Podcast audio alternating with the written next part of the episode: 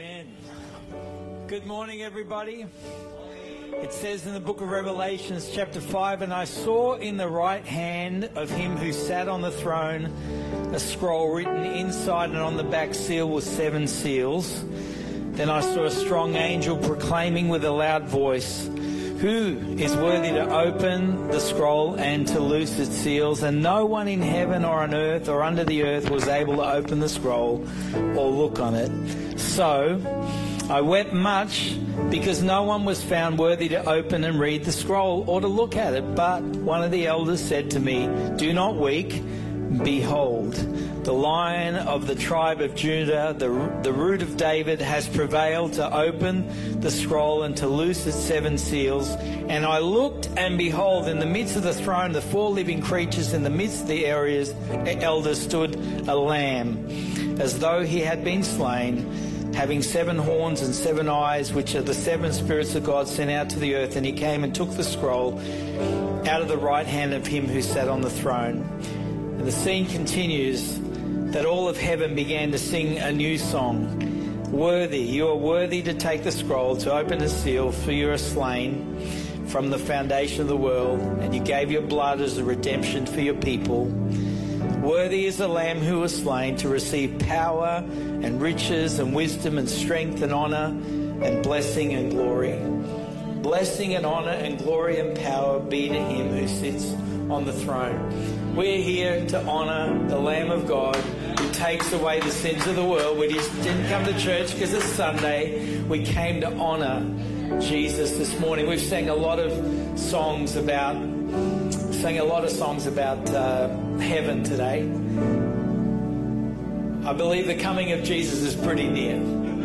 If you look around the world, it's just the clock is ticking. And we're just that step closer. Let's turn our gaze to him this morning. Amen.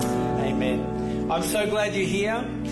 Before you sit down, why don't you high-five the person next to you and say, "I'm still waiting for the Christmas gift you said you'd give me. Why haven't I received it? You said you were going to get, you had something for me. Where is it? Is it at home somewhere?"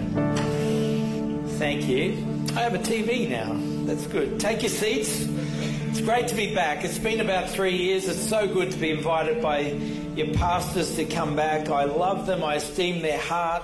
How youthful. He looks better with age. Every time I see him, he looks fitter and healthier. So God bless you, Pastor. You're an inspiration. And it's great to be here with the family, some who I know and some who I don't know. But it's great that you're here in the house of God this morning. A lot has changed since I was here last. We've got, since I was here, we now have 3 grandchildren. Here they are, right there. So, this one here is the newest one. This is Isla. She was born 19 days ago. And she's just like her mum, Sarah.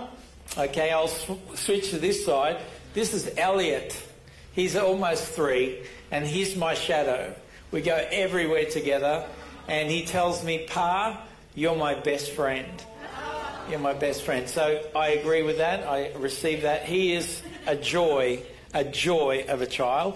And this young fella here is almost 4 months old. This is Luca with a K. This is our son, Chris and Rachel's firstborn. And he's 4 months old. And have a look at those beautiful blue eyes. I just look at those and I think, thank you, God. He's got blue eyes just like me. Wonderful. But they're beautiful. Someone said, "If I had have known having grandkids was this good, I would have had them first." Bypass the children altogether. But here we are. You're in the end of a series. 1 Samuel has been the teaching that we've been doing. And when your pastor contacted me to come and speak, he said, "I've given you 1 Samuel 28. And I thought, okay, I think I know what that's about. And I looked it up and I thought, no, I don't know what that's about. My goodness, it's a dark, dark story about the king who goes to see a witch in Endor. What can I talk about that? And I said, "Pastor, if it's possible, let this cup pass away from me. Nevertheless, not my will, but yours be done." Anyway. We're going to preach on that. It is a dark story, but I believe I have something to share with you.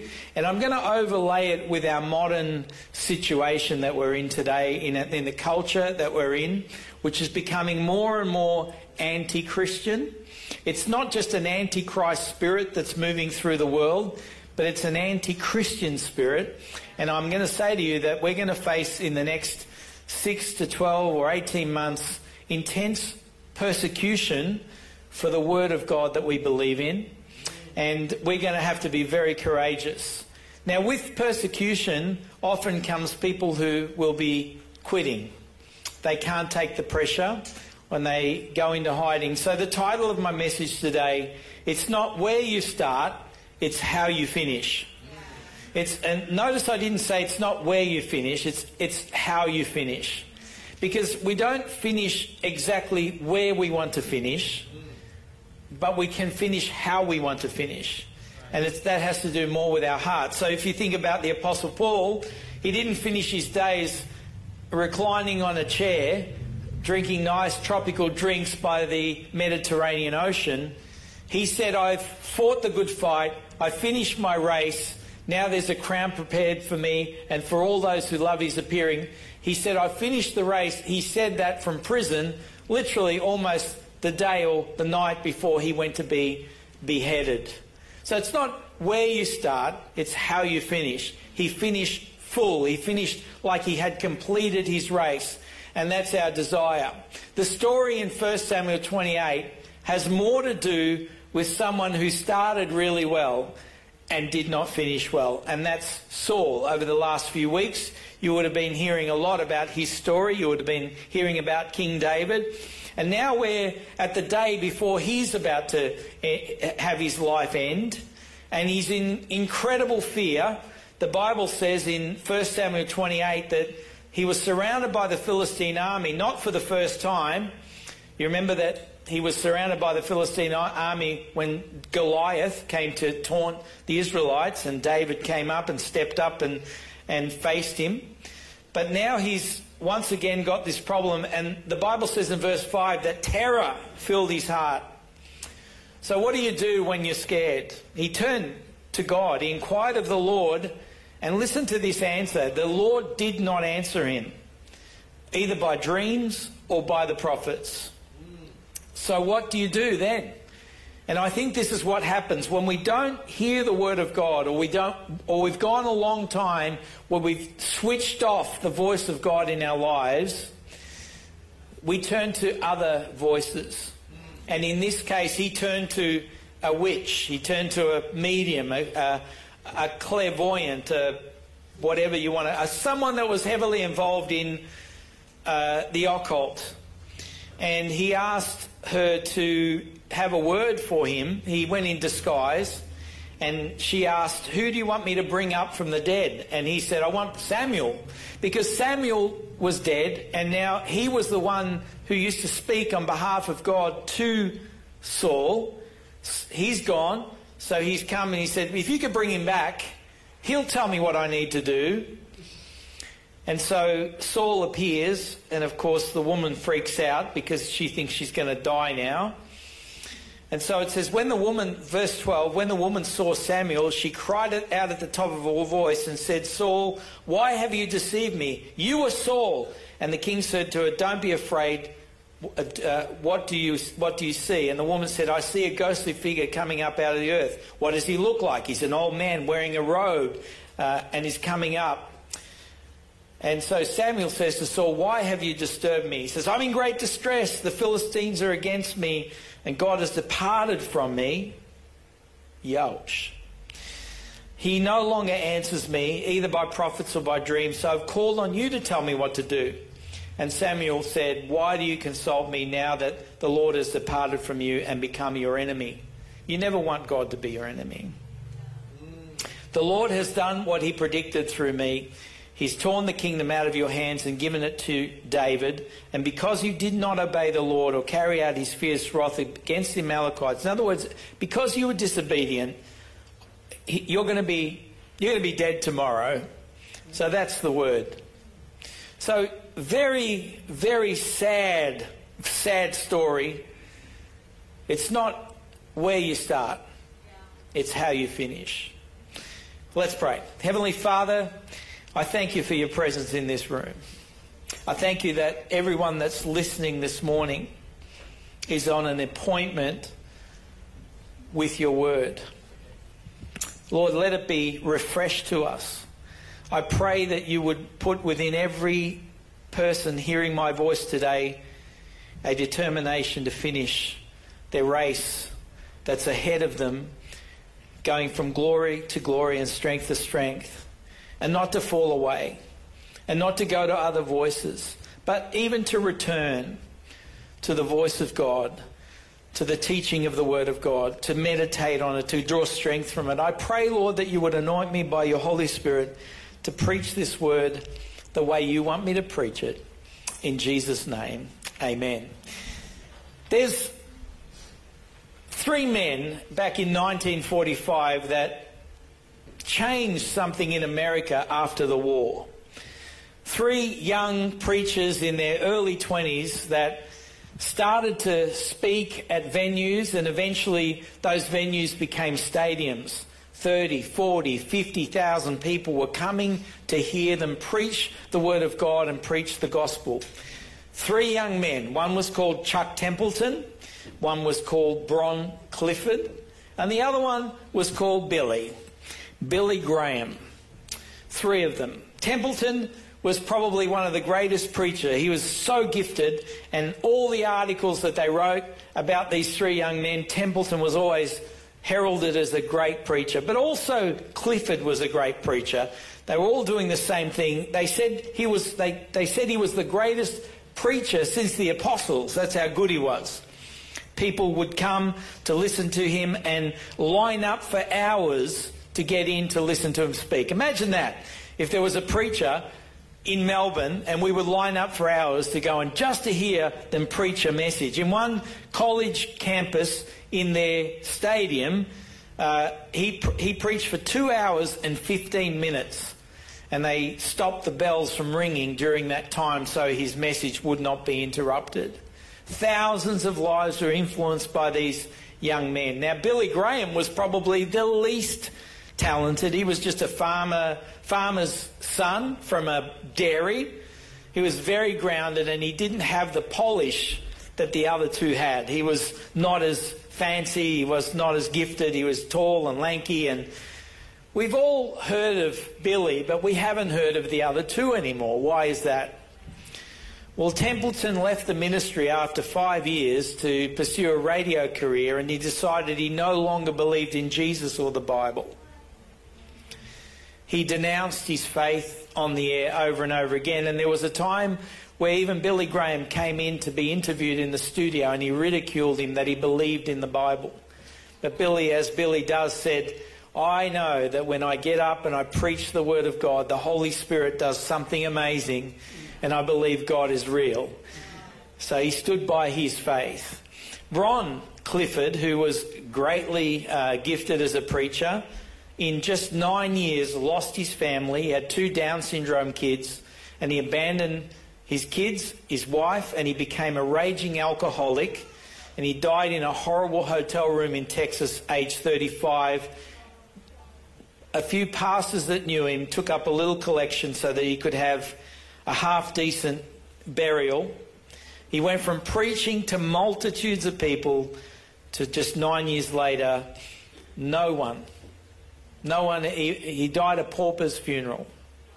Three men with extraordinary gifts on their lives, and yet only one stayed faithful to God to the end, because it doesn't matter where you start, it matters how you finish.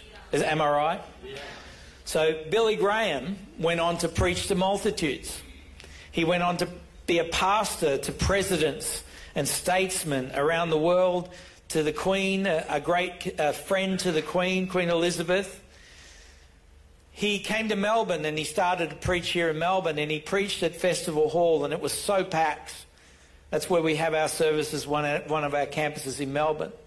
I preached on the same stage many times.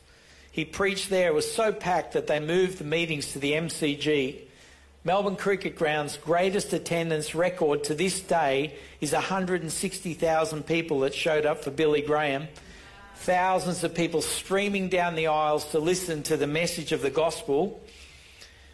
And as the choir sang, "Just as I am, with just one plea, but by thy blood that was shed for me, Lord, you bid me come, I come." Well, his message went around the world. He went into Moscow, which was a godless country. He went and 155,000 people showed up in one place, and 40,000 of those went to give their lives to Jesus. He's so admired, so respected. He went from dairy farm to before kings and queens and palaces. He did many state funerals for important people, and he died just 5 years ago, March the 1st, 2018, and they put him in a casket made by some of the men who'd heard the gospel at the Louisiana State Penitentiary, just a simple coffin with a wooden cross up the back, on the top. He was an ambassador for Christ. He ran the race. He finished well, and he finished giving glory and honor to God. He ran his race well. He sailed his ship straight. It's not where you start. It's how you finish. And I know there's a lot of people in my life. I've been a Christian now for 51 years. May the 20th, 51 years. I've seen a lot of people on fire for God, filled with the Holy Spirit, today backslidden, confused, lost, desperately sad, bitter, walked away from Jesus and no longer following him. I've seen others that came from nowhere, came on site, loved passionately, served, and through disappointment or heartache or offense, letting poisons in their heart or not living in the overcoming power of God, left the faith and now don't walk with Jesus. Our church at Hillsong, you know, we're going through a very hard time. The saddest thing about this is so many of the people that were on staff, so many people that served in conferences, they're not in church anymore. They might be loosely following Jesus, but they're so broken and hurt that they're not finishing strong. And I think that that's a message that we're going to get out of 1 Samuel 28, because Samuel, the prophet, the judge of Israel, the final judge and prophet of Israel, not the final prophet, but the final judge, had a dilemma because the people went to him and said to him, "We want a king." And God said, "Listen, I'm your king. Why do you want a king?" They wanted a king to be just like the others. In other words, they didn't want to hear the voice of God anymore. They wanted someone that would wanted someone so that they could be like the other nations. In other words, not finding sufficiency in God, they started to want to hear other voices. And I think that that's the first sign of a decline of a nation. There's nothing wrong with a monarchy or whatever, but if it supersedes the voice of God to the nation, there's something wrong. And so this is what happened. They said in 1 Samuel chapter 8, they said, "Give us a king to lead us." And this really hurt and displeased Samuel.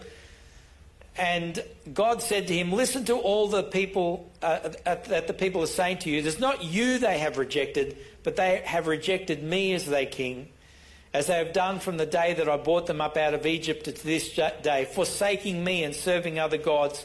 So they are doing it to you. Now listen to them, but warn them solemnly and let them know what the king who will reign over them will claim as his rights.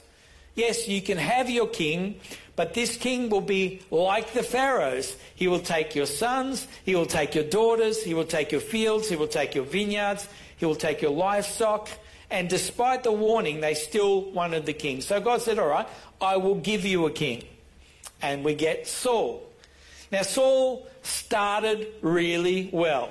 He had it all going for him. Saul started, the Bible says the first thing it says to describe Saul was that he was incredibly good looking. He was attractive. He was tall. He was handsome. He was you know, people looked at him and go, oh, wow, that's a good-looking bloke, a good-looking rooster, we would say. He had a big following on Instagram, I'm sure. He was an influencer. He had a lot of likes, not a lot of hates, but a lot of likes. The Bible says he was actually humble. He didn't see himself as very great. He came from a tribe that was not a great tribe, and he wasn't from a great house, but God singled him out and says, this guy. He was also courageous in the city of, he threatened to invade the city of Jabesh-Gilead, which was the land of the Amorites. So he displayed courage. He rallied the Israelites to fight against them. And in that case, he was obedient to God. And the story should read, and they lived happily ever after. And Saul finished strong. He was a great king of Israel. The first king was the best king. Look at how he started. Look at his strength. Look at his obedience. Look at his humility. He's got all the qualities. Because you can start really well. You can come into the Christian faith and have an open heart, a passion for God, a love for the church.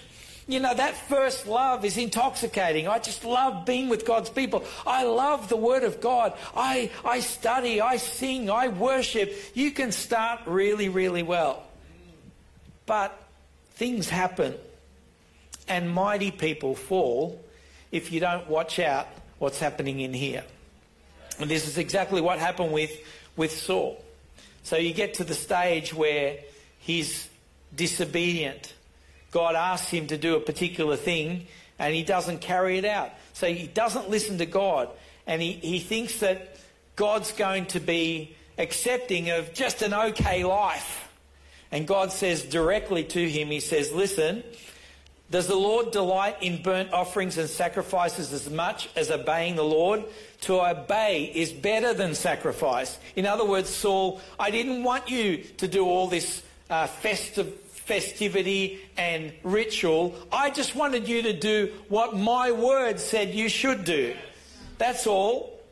But he didn't do that. He said, I think I've got a better idea than you, God. I'm the king after all. And I think you should be accepting of this. In other words, I'll just follow my truth and you've just got to accept me as I am. And God says, no, I want you to obey me. I want you to follow my word. I want you to do what I asked you to do. And here's the problem. He starts to get more and more insecure and less obedient. And it says, I love what Samuel says to him. He says to him, is it not true that even though you were small or insignificant in your own eyes, in other words, he had an insecurity that was crippling and debilitating him. So instead of being, I am God's man and I'm humbly following the word of God, he became insecure about everything and everyone. He was so troubled, his mental health was so out of whack that he would have to get young David, who killed Goliath, he'd get him to come in and play music, and that music was so soothing that it would, you know, make him be at rest. But then he would be so troubled that he'd grab a spear and throw it at him to kill him. That's how messed up he became.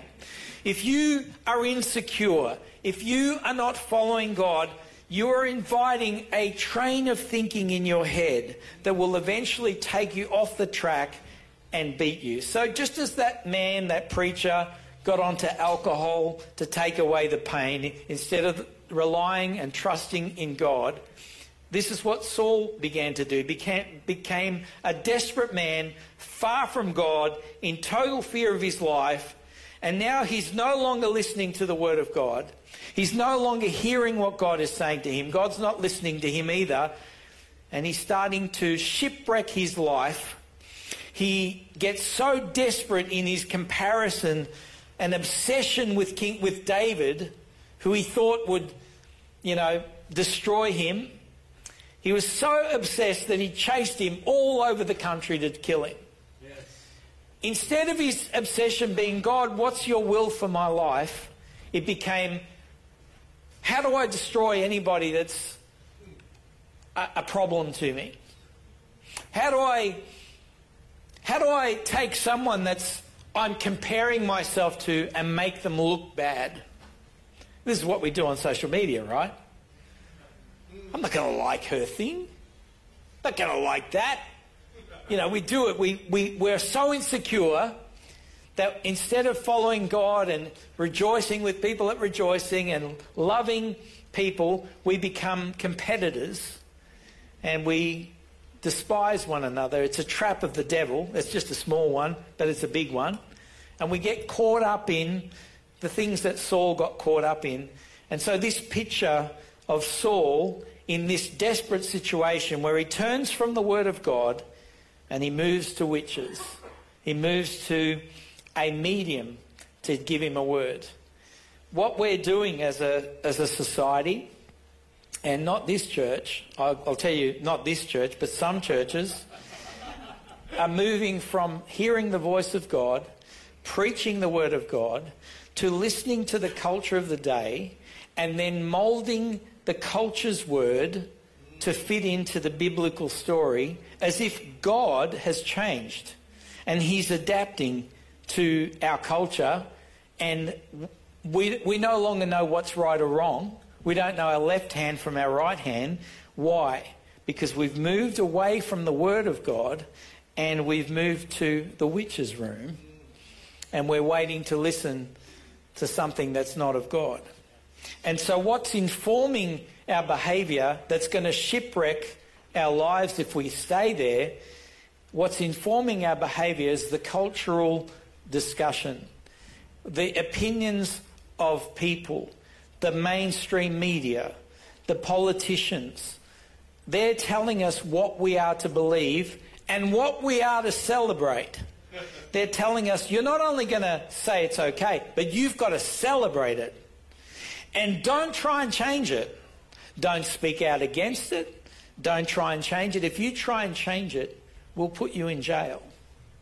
So we're in this terrible state in our nation where if someone comes with sexual identity challenges, we can no longer legally just sit down and pray with them because it's illegal. So, in other words, the witch's room is now informing the word of God. And so pastors and leaders are no longer preaching with, they're fearful of the Philistines. They're fearful of the enemy. They speak a big game about, we're going to defeat Goliath, we're going to win the battle, we're going to be strong, we're the church. They say it, but they're scared to speak and say, this is what the Lord says. It is written. This is what the Lord says. Like Paul said to Timothy, preach the word in season, out of season, when it's good times, when it's bad times, when it's convenient or inconvenient, we need to speak. This is what God says. Instead of parroting or moulding to what the world says. And sadly, many churches are following that pathway and saying, well, maybe God didn't mean that, or maybe we've misinterpreted that, or maybe we need to get with the program and it's okay for people to live together before they get married. Look, they're going to get married anyway, so as long as they're not having sex. Well, what do you mean by sex? And so on it goes. And so we're letting the world squeeze us into its mould because we're getting our information from the witches of Endor. The Bible calls it doctrines of demons. We're getting our information from there, and we're moulding our God, who is holy and righteous and loving and gracious but just. We're moulding our God to fit our culture. George Barna is a Christian research organisation, very, very reliable, and they've done a recent survey on the state of the church, because for the first time in Australia and in America, the number of Christians is below 50%. So they're gone to evangelical Christians. This is the cream of the crop, the people that believe in the gospel and preach the gospel and believe people's lives can be changed.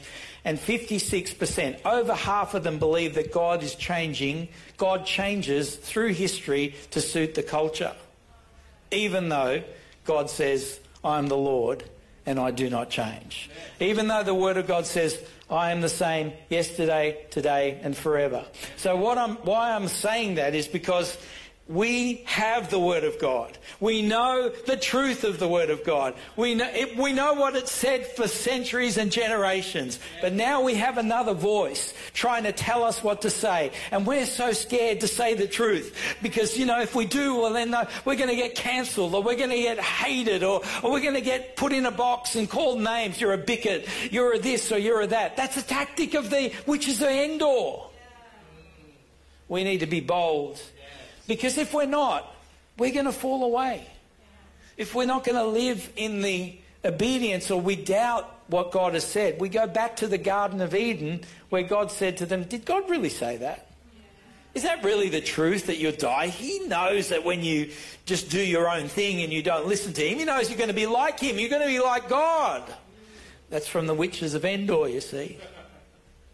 So we have to decide who we're going to listen to if we're going to finish strong. We live in a great country. I gave a history in the last service and I won't go through it all this morning in the second service, but I remember growing up and when I was born in 1960, so I'm 62, about to be 63 in June 24th if you want to send me a gift. But anyway, mark it in your diary. I'm just kidding. But I do like gifts. But I do like gifts. 97% in the census said that they were Christian. So you go to school on Monday, primary school. Everyone had been to Sunday school. Everyone knew the Ten Commandments. Everyone knew the Lord's Prayer. Not everybody followed Jesus the way they should have, but we knew our values. We knew not to lie. We knew not to cheat. We knew not to tell lies and give false, testimony. Our laws as a country were based very much, our constitution, around the Ten Commandments and the legal procedures of the book of Exodus through Deuteronomy, and so we had a great nation. And also, if you were a Christian, if they wanted to give you a compliment, they said to you, you know, Pastor's a good Christian man. You know, this person, be in the newspapers. If it was a person that had a reputation, that was a godly man, a good person, they'd say a good Christian person. So we had a justice system that was fair. We had an opportunity to work hard and not toil. We could work hard and get ahead in life in this country. That's why a lot of people came to this country, for opportunities, for education. We opened up every morning singing the national anthem, and it was a prayer to God. God save our gracious Queen. Long live our noble Queen. God save the Queen. Send her victorious, happy and glorious, long to reign over us. God save the Queen. We honoured God. We honoured his delegated authority in the Queen. And we had a respect for authority. We were pro-life. We had dignity, we had education, we respected our teachers. Crime was rare, and if it happened, it was punished justly. You felt like people were punished correctly for the harm that they caused. We knew what sin was. We knew what was right and what was wrong. It was easy to say that living in sin or living together was wrong. It was easy to say, no, that's wrong that we abort kids. That's wrong that we do this. It's wrong. It's not right. But something changed. I think a spirit has started to sweep across our nation, across the Western world, which was very much based on biblical values by design, by choice, and prosperity followed, that made nations free and people's lives worth and have meaning. And that's why, people flocked to countries that had those things. But every day the world is changing. And we're starting to see that, especially, it's almost like every day this year, it's like something new comes up that's anti the Word of God. So you get Australian health minister is asked the question, what is a woman? And he cannot answer it. And he says he has to take the question on notice. and he comes back 6 weeks later with a, 2-3 paragraph version of what a woman is, because the witches, the satanic side is informing our country, our politics. We're starting to see gender wars. We're starting to see what the Bible says expressly in the last times. There shall be some that fall away from the faith. Remember, it's not where you start, it's how you finish. Some will fall away from the faith. What do they give heed to? They give heed to seducing spirits and doctrines of demons through the hypocrisy of men and the lies they speak, branded in their own conscience as with a hot iron. So in other words, people's conscience is now, they don't know right from wrong anymore. You can't tell right from wrong anymore. And unfortunately, we've got a lot of people that profess the Christian faith and they don't know either. I don't know. I don't have an opinion of that. I don't want to talk politics and, I don't want, I'll just sort of make up my own mind in the dark. No. And especially when it comes to your children, we don't want to influence our kids, but you know what? Every day they go to school and they are preached to. I go to kindergartens to film for an organisation that deals with education, and in kindergartens there's the flags, the rainbows, and all of that goes with that in kindergartens. You go into the supermarket and you see it there. You get on an aeroplane, you have to see it there. Everything is preached to us and we say, no, we don't want to say anything. Well, what we're doing is we're creating a vacuum, and this room will speak and God won't. You're the only voice that many people are going to hear when it comes to the things of God and the Word of God. Yeah. And we need to proclaim it. Amen, Pastor? We need to be bold. We need to not be lukewarm or compromising. The Bible says cowards will not enter the kingdom of heaven. We need to be strong. We need to be saying, like Billy Graham said, that my Bible says, the Bible says, the Bible says. When Jesus was tempted for 40 days in the wilderness, he didn't say, look, my opinion is, or I'm not going to bow down to you, devil, because, I kind of have a thing to do. He said, it is written. It is written. It is written. We need to know what the Word of God says, because that's what's going to keep us to the end. If we stay faithful to the Word of God, like Jesus said, whoever hears these sayings of mine and builds on those words will be like someone that builds on a rock.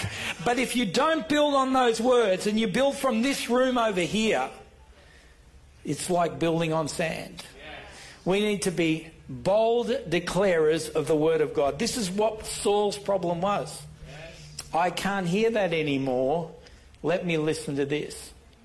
So our some of you, I know I'm going to trot on some feet now, but some of us are more addicted to TikTok and spend more time in TikTok than we do in the Word of God. Sorry. We're more in TikTok than we are in the Word of God. And then we wonder why we're confused and why we've got... We can spend 5, 6, 7 hours binging on a Netflix series that's unwholesome, that's giving us messages about morality that are not right, and we say, no, I don't believe in that, and that's not going to affect me, and that's not going to affect me. But you watch it for long enough and it will erode what Jesus said. That's why Jesus said to his disciples, you know what, go into all the world and build mega churches. No. Go into all the world and be an influencer. No. Go into all the world and preach the gospel, teaching them to observe everything I have commanded them. Yes. And while you do that, that's when I'll be with you, even to the ends of the earth. Amen. He didn't say, go there and mix a bit of what I say with what the witches say, and then find an opinion down the middle that you can sort of have people still like you. No, thus saith the Lord in good old King James. Amen. That's how you don't finish strong. You don't finish strong when you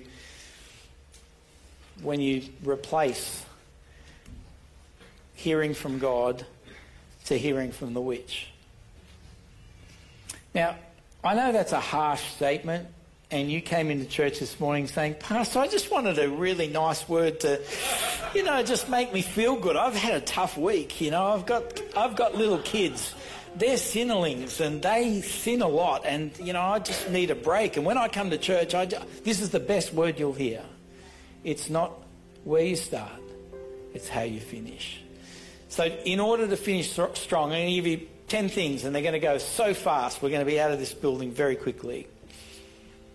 Get around the Word of God again. I need to do this. Amen. I get a little report of how much time I spend on my phone, and I'm ashamed. Hours. I think, how did I do that? Well, I guess part of it's my work. I do it for work. I have to be online for my work. But a lot of it is just first thing in the morning, scrolling through and seeing more and more stuff. And I think, God, bring me back to a fresh love for meditating on your word. It is my meditation, the Bible says, every day. It is the meditation of my heart, sweeter than the honey that comes from the honeycomb. Let's, if you want to finish strong, fall in love with the Word of God again, and get rid of the witches of Endor stories. Take them out of your life. Make decisions about what you watch, what you allow into your vision, the images you watch, the messages you hear. If that means you just watch good documentaries, do that. Because all of that's out there is designed to make you accept this message. You think Hollywood is out there trying to teach you how to love God more? No.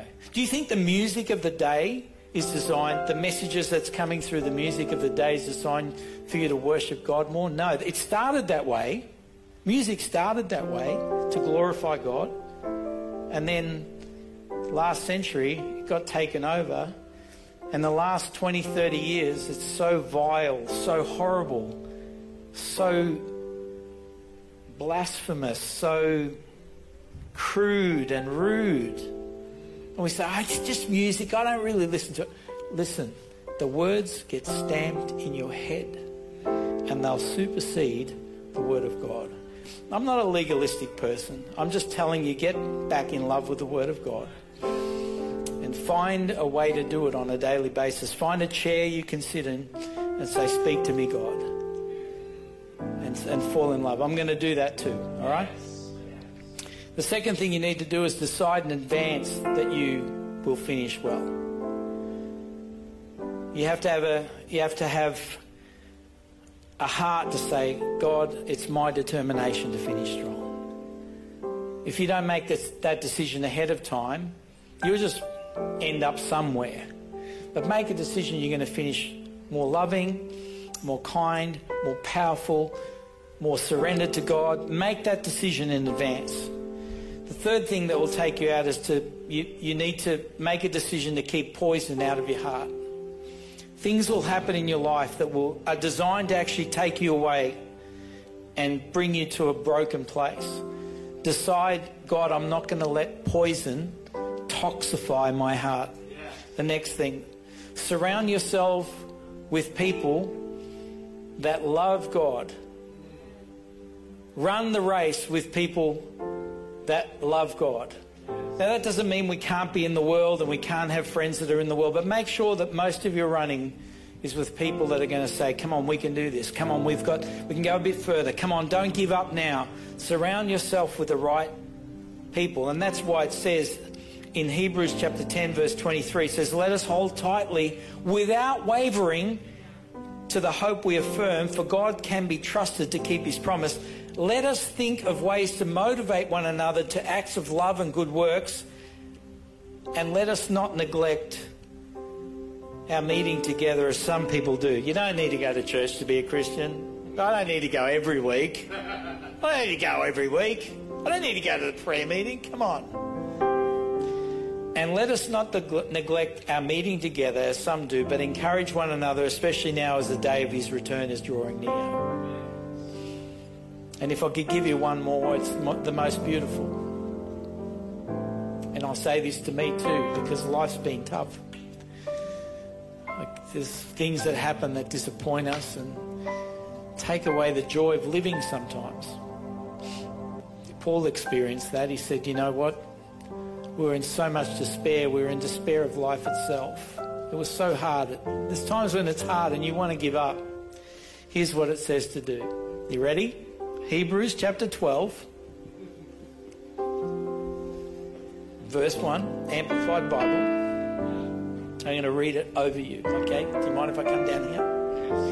Therefore, since we are surrounded by such great cloud of witnesses who by faith have testified to the truth of God's absolute faithfulness, stripping off every unnecessary weight and the sin which so easily and cleverly entangles us, let us run with endurance and active persistence the race that is set before us. Looking away from your phone, from anything that would distract us, keeping our eyes on Jesus, the author and the perfecter of our faith, the first incentive of our belief and the one who brings us our faith to maturity, who for the joy of accomplishing the goal set before him endured the cross, disregarding the shame, and sat down at the right hand of God, revealing his deity, his authority, and the completion of his work. He finished what he started. Just consider and meditate on him who endured from sinners such bitter hostility against himself.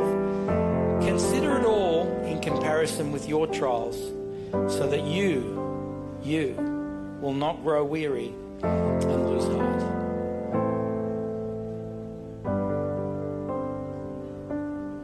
Eyes on Jesus, everyone. I'm not talking about the Jesus that made in the image of what the world is telling us Jesus is. Well, if Jesus is very loving and tolerant and he's just so, you know, he's my buddy.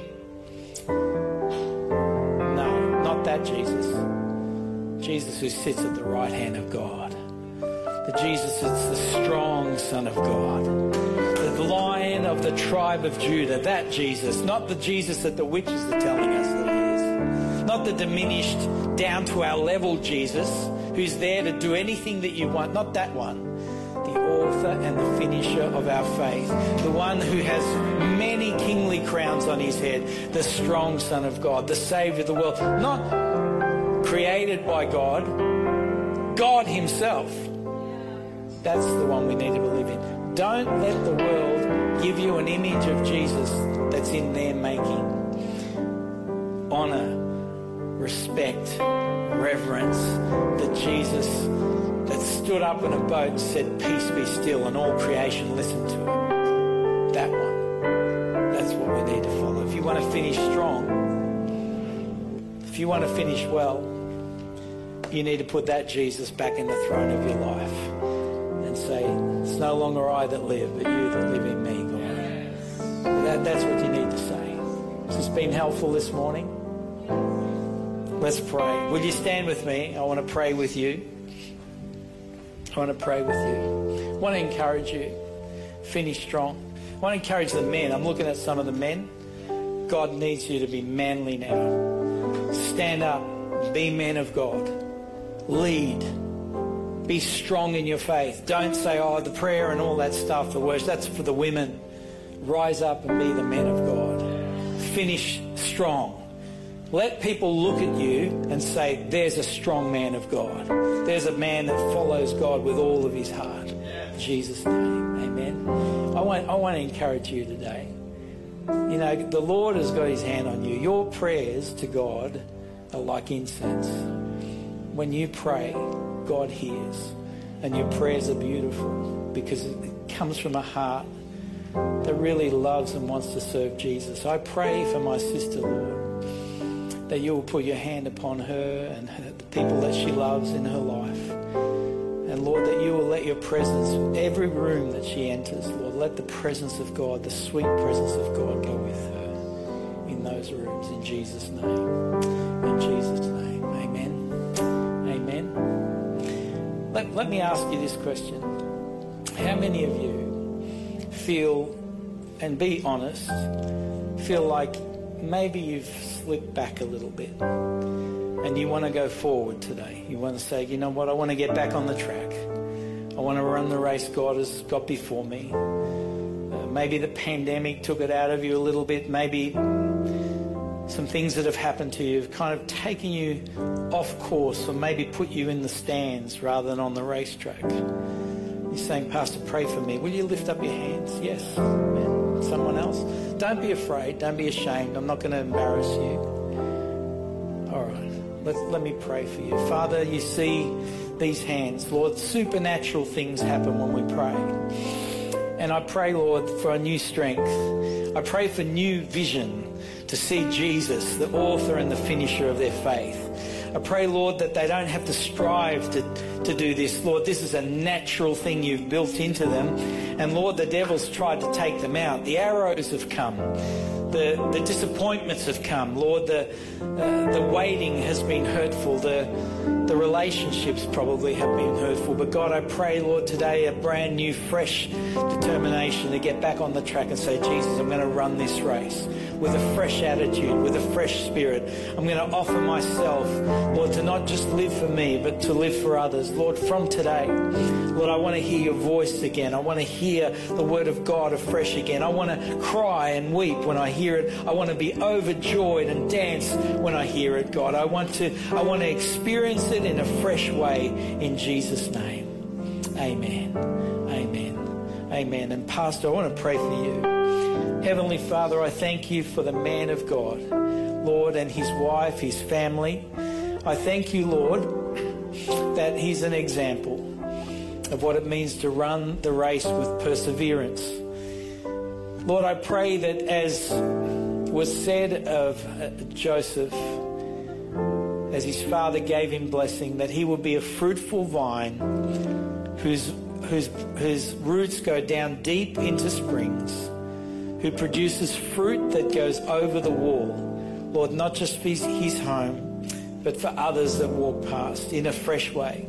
Lord, I pray that the greater years that are ahead of him of ministry and what you've called him to do, Lord, the greater years that are ahead, the influence that's ahead, I pray, Lord, that his roots will go down deeper and that the fruit of his vine, Lord, the fruit of his ministry, the fruit of his preaching, the fruit of his leadership will not just bless this house, but go be over the walls and bless others in the name of Jesus. That's Genesis 49:22, I think. Thank you, everybody. Has it been helpful? Yes. Praise God. This service has been, the Lord's been in this place today. And I want you to take that home. It's not where you start. It's how you finish. Check your heart. Get rid of the poison. Get the Word of God back in there.